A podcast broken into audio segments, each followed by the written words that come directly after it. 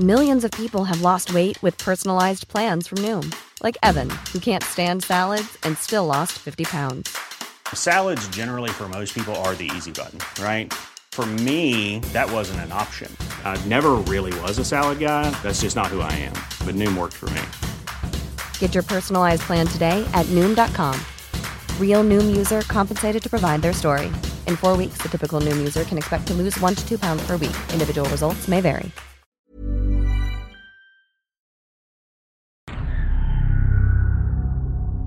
Yumaong Kalaro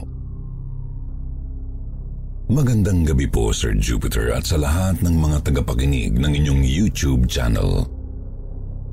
Itago niyo na lang po ako sa pangalang Andrea at gusto ko po sanang i-share sa inyo ang nakakatakot na experience ng pamilya namin noon. Ilang beses ko na po itong naikwento sa mga kakilala ko pero kahit ilang taon na ang lumipas, pinangingilabutan pa rin ako tuwing naaalala ko to. Ang kwentong ito ay nangyari noong 2002. Nasa high school pa po ako ng time na to at 5 years old pa lang ang bunso naming kapatid na si Krisha. Bibo po siyang bata Madaldal at mahilig kumanta at sumayaw.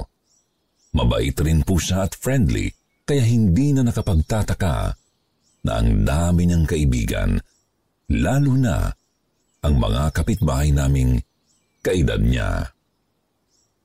Isa po sa mga closest friends niya ay si Princess. Five years old din kagaya niya at nakatira malapit lang sa bahay namin. Palagi silang naglalaro at kung minsan ay dun siya kina princess nakikikain. Hinahayaan na lang namin dahil kakilala at kaibigan rin naman ni na mama ang mga magulang nito. Kung minsan rin ay kami naman ang nag invite kay Princess na sa amin na kumain. Dahil doon ay mas naging close pa ang dalawang bata. Hindi po sila kagaya ng iba na nag-aaway. Talagang masaya lang silang naglalaro at nagkakasundo palagi. Sa sobrang close nila, umabot sa point na silang dalawa na lang talaga ang naglalaro at hindi na sila nakikihalubilo sa iba pang mga bata.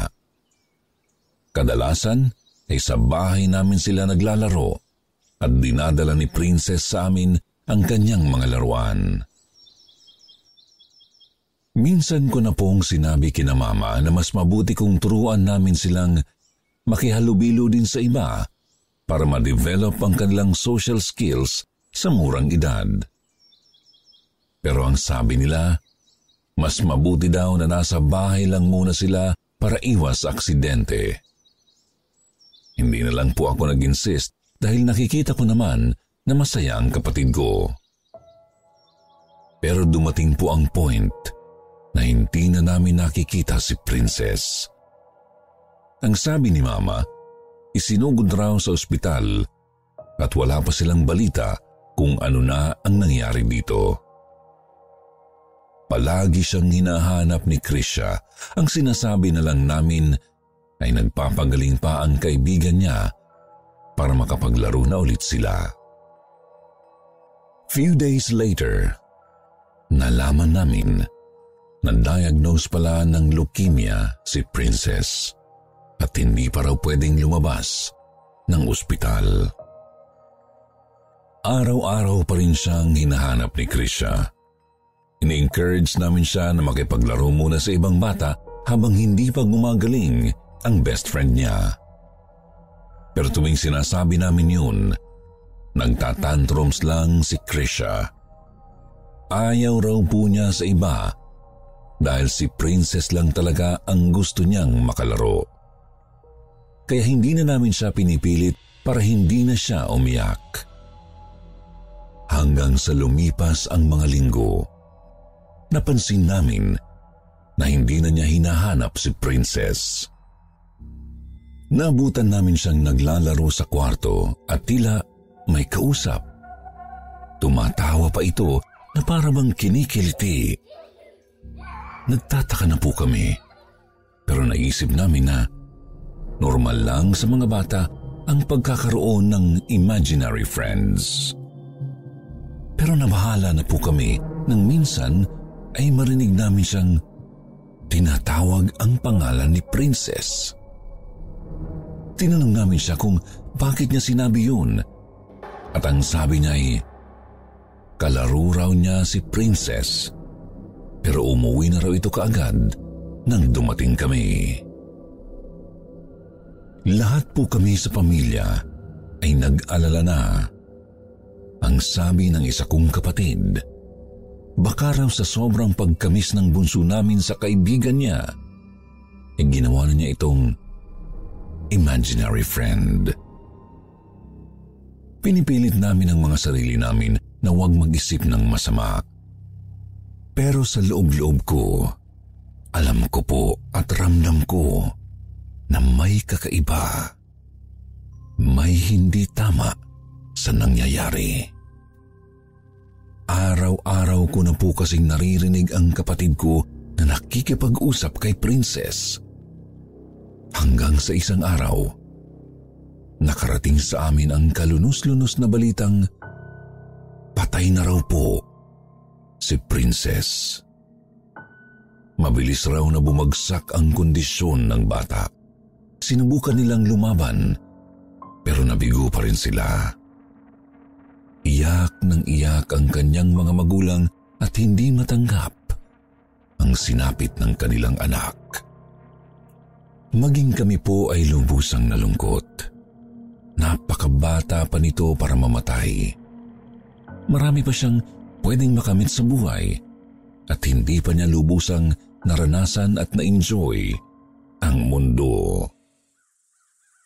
Kaya naman, dinamayan talaga namin ang kanilang pamilya. Nagpunta kami sa lamay at kinausap ang kanyang mga magulang. Habang nasa lamay naman po, napansin kong tahimik lang si Krisha at palingalinga sa paligid. Para bang wala siyang alam sa nangyayari. Normal lang naman po yun dahil bata pa siya at marahil hindi pa niya naiintindihan ang konsepto ng kamatayan. Ang nakapagtataka lang po, tuwing nasa bahay kami, ay patuloy pa rin niyang kinakausap si Princess na para bang buhay pa ito. Pagkatapos mailibing ni Princess, ibinigay ng mga magulang niya ang mga laruan nito sa kapatid ko. Ang sabi nila, si Krisha lang daw ang nararapat na magmay-ari ng mga laruan ng kanilang yumaong anak. Naniniwala raw sila na gugustuhin ni Princess na si Krisha ang maglaro sa mga laruan niya bilang mag-best friend naman daw sila. Sir Jupiter, hindi po mapamahiin ang aming pamilya kaya hindi nagdalawang isip ang mga magulang namin na tanggapin ang mga laruang ibinigay para sa aming bunso. Pero kahit hindi rin naman ako gaanong naniniwala sa mga pamahiin, hindi ko pa rin naiwasang mag-isip ng masama. Hindi ako sigurado kung makakatulong yun sa sitwasyon ni Krisha kung saan patuloy pa rin niyang kinakausap si Princess.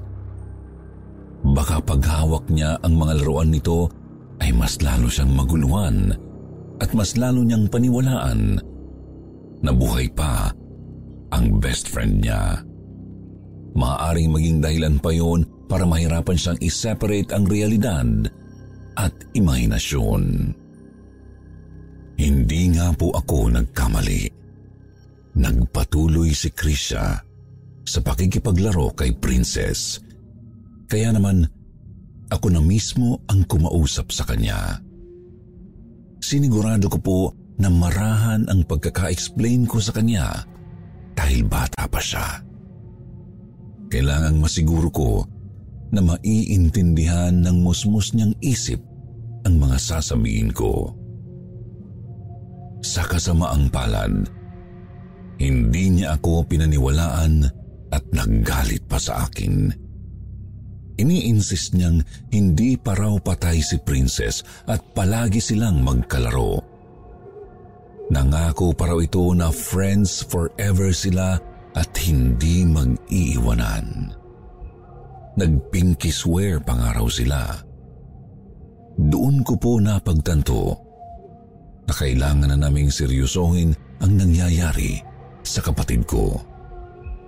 Hindi na namin ito pwedeng baliwalain dahil ayokong may mangyaring masama sa kanya.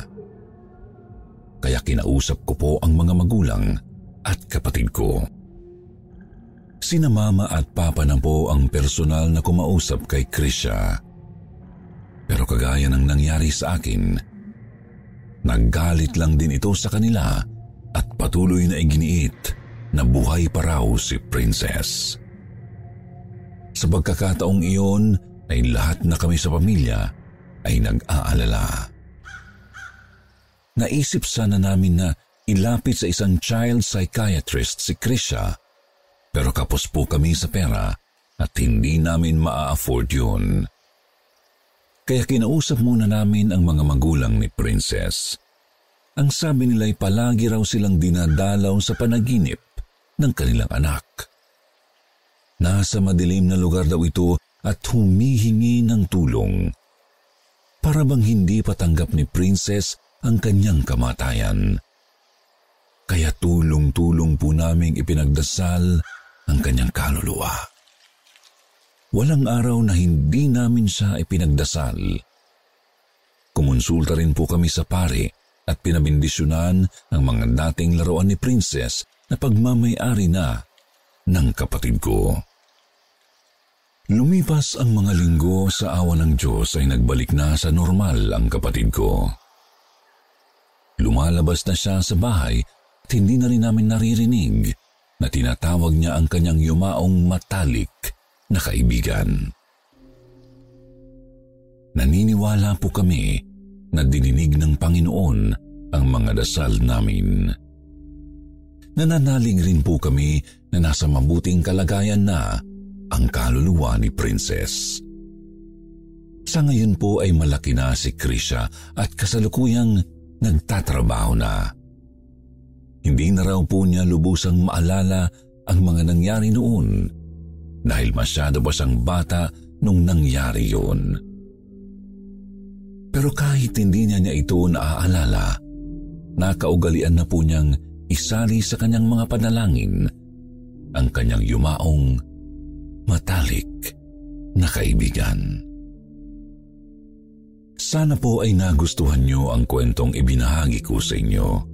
Sa huli po, gusto kong pasalamatan kayo sa pambihirang pagkakataong ito. More power po sa inyong channel at magandang gabi. Lubos na gumagalang, Andrea.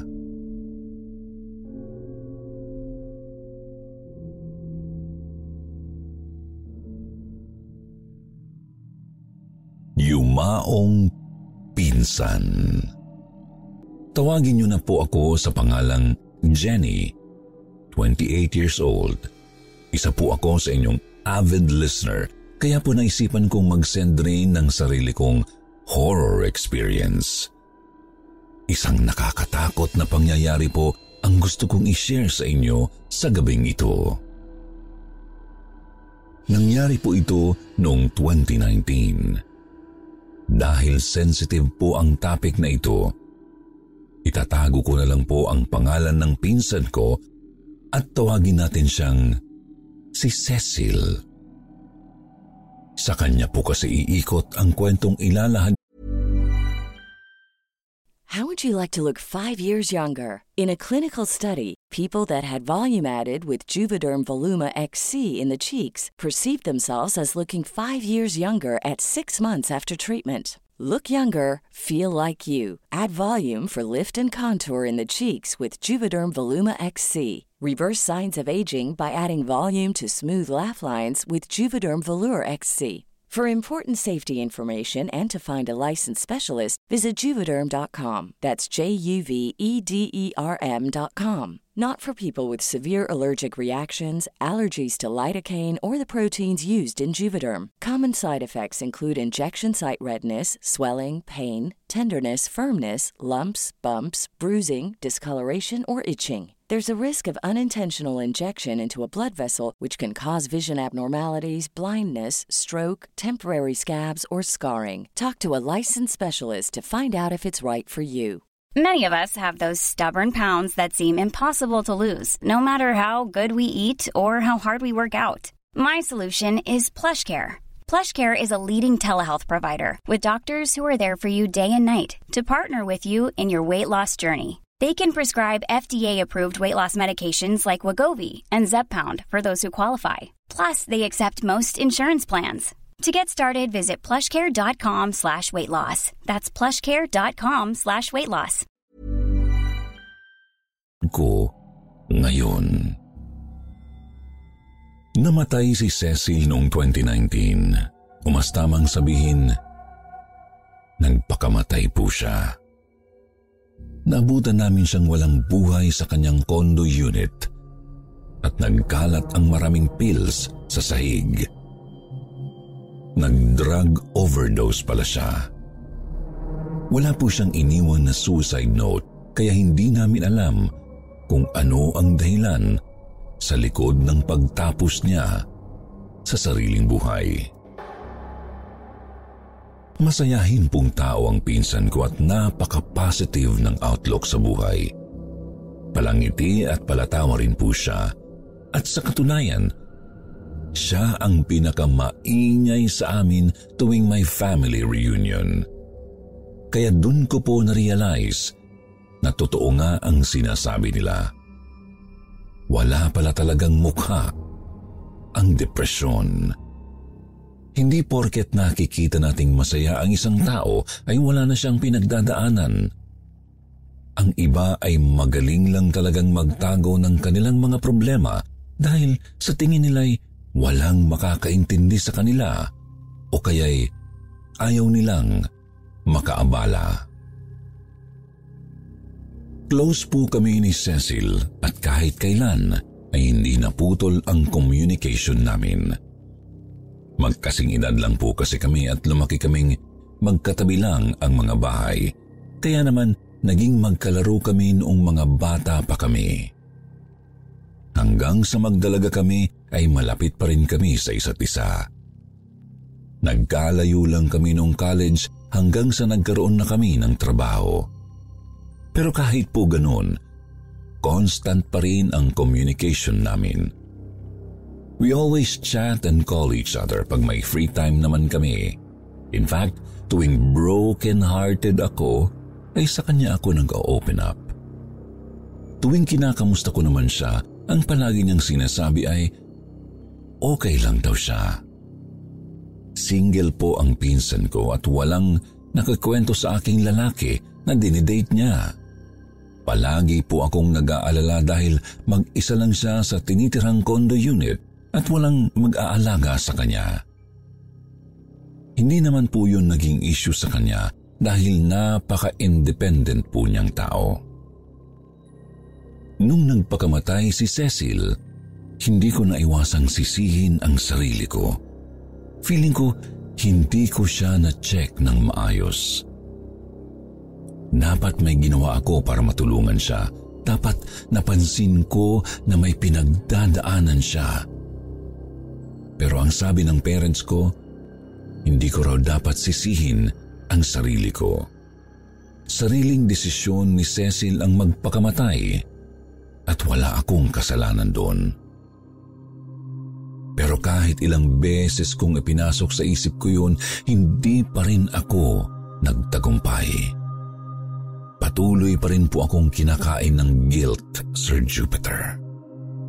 Hindi po ako makapagsalita habang pinaglalamayan siya. Hanggang sa mismong libing niya ay hindi pa rin nagsisink in sa akin ang nangyari. Pakiramdam ko ay isa lang yung masamang panaginip at gustong gusto ko nang magising. Niligpit po namin ang mga gamit sa condo unit niya at ako po mismo ang nagdesisyon na itabi ang ilan sa mga personal niyang gamit. Dinala ko po ang ilan sa mga paborito niyang damit, accessories at litrato. Pati po ang cellphone niya ay itinago ko rin. Inilagay ko po ang mga iyon sa isang separate cabinet sa loob mismo ng kwarto ko. Naniniwala po kasi ako na sa paraang iyon ay mapapanatili ko siyang malapit sa akin na para bang hindi siya nawala. Ang iba po niyang gamit na hindi ko kinuha ay dinala naman ng kanyang mga magulang at nilagay sa basement ng kanilang bahay. Pero mula po nung dinala ko ang mga gamit niya, dun ko po napansin parang may kakaiba. Hindi po ako makatulog ng maayos. Palagi akong balisa. Para bang may mga mata na palaging nagmamasid sa akin kahit wala naman. Naisip ko na baka guni-guni ko lang yun. Hindi naman po kasi ako matatakutin at hindi rin ako nagpapaniwala sa mga halimaw at multo noong time na yun. Sunod-sunod rin ang pagkakaroon ko ng mga masasamang panaginip. One time na panaginipan ko si Cecil na mag-isang umiiyak sa kanyang kondo.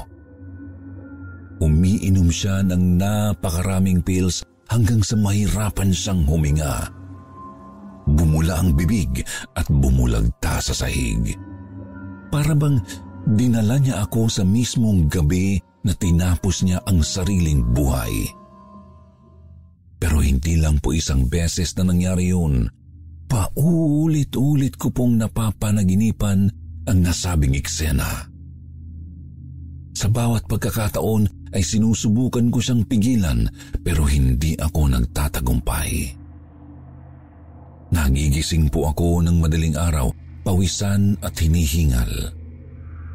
Nakakaapekto na po yun sa buhay ko dahil hindi ako nakakapagpahinga ng maayos at hindi rin ako nakakapag-function ng mabuti sa trabaho.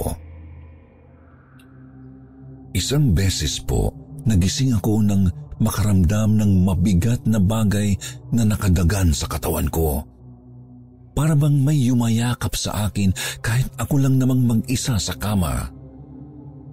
Sinubukan ko pong lumingon, pero hindi ko naman po magawang igalaw ang katawan ko. Para akong naparalisa ng oras na yun, nakarinig rin po ako ng mahinang pag-iyak mula sa cabinet kung saan nakalagay ang mga gamit ng pinsan ko. Pamilyar sa akin ang boses na yon.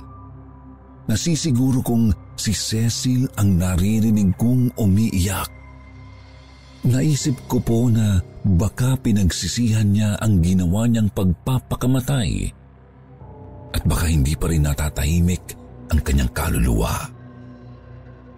Kaya po hindi ko na rin napigilan ang pagbuhos ng luha ko. Hindi deserve ng pinsan ko ang mga pinagdaanan at pinagdaraanan niya ngayon. Napakabuti niyang tao at ang gusto ko lang ay magkaroon na siya ng katahimikan. Nagdasal po ako at kinausap rin si Cecil sa aking isip. Sinabi ko sa kanya na kailangan na niyang tanggapin ang nangyari. Humingi ako ng tawad dahil wala akong nagawa upang tulungan siya. Nangako rin ako na hindi ako titigil sa pagdarasal para sa kanyang kaluluwa. Unti-unti po akong nakahinga ng maayos at muli ko nang naigalaw ang katawan ko. Mabilis akong bumangon, uminom ako ng tubig at nagpasalamat sa Diyos dahil iniligtas niya ako mula sa kapahamakan. Sinabi ko sa parents ko ang tungkol sa nangyari. Pero nag-decide kami na wag na lang yun ipaalam sa mga magulang ni Cecil. Baka po kasi lalo lang malungkot at mag-alala sina tito at tita.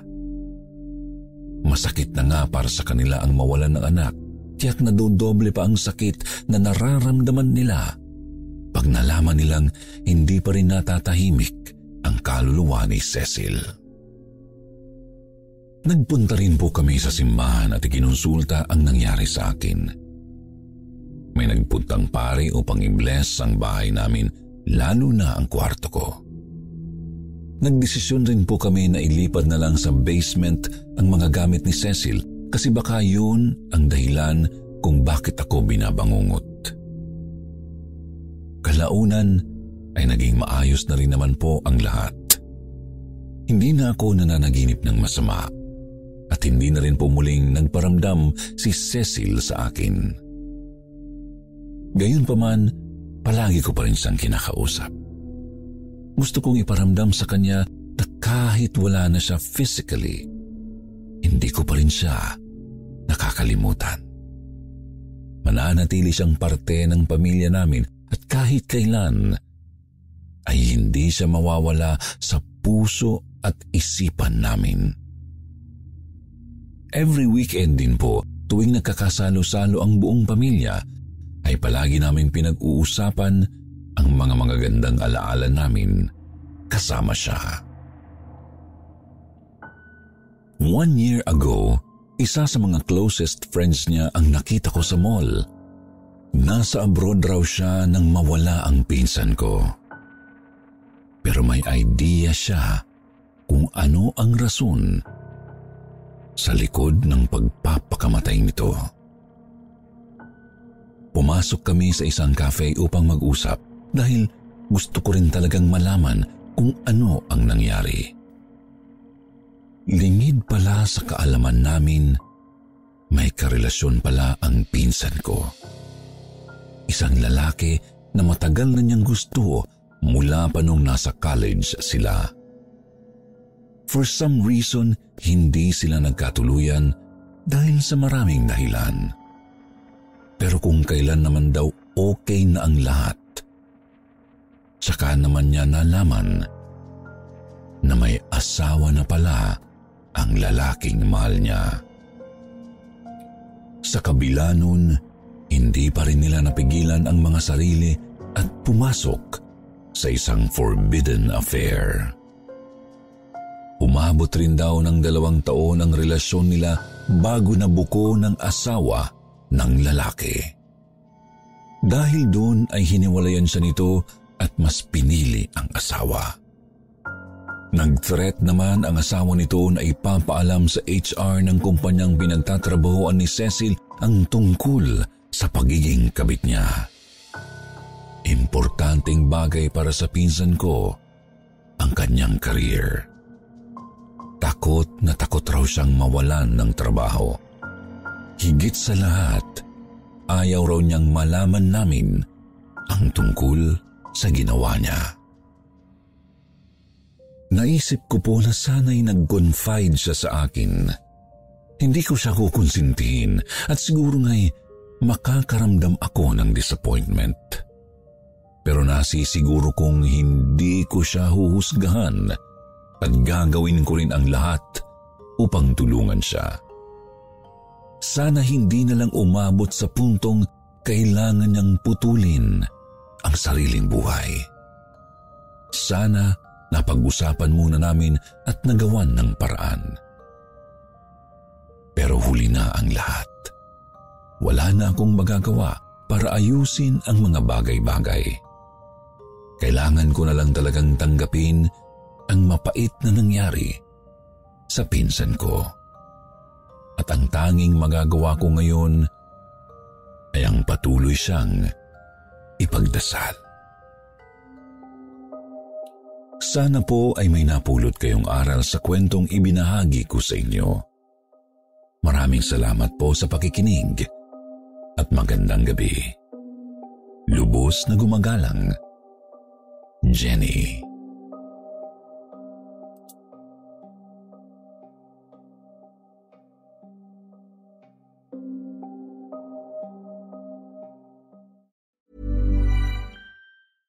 Selling a little or a lot? Shopify helps you do your thing however you cha-ching. Shopify is the global commerce platform that helps you sell at every stage of your business. From the launch your online shop stage to the first real life store stage, all the way to the did we just hit a million orders stage. Shopify is there to help you grow. Shopify helps you turn browsers into buyers with the internet's best converting checkout. 36% better on average compared to other leading commerce platforms because businesses that grow grow with Shopify. Get a $1 per month trial period at shopify.com/work. shopify.com/work.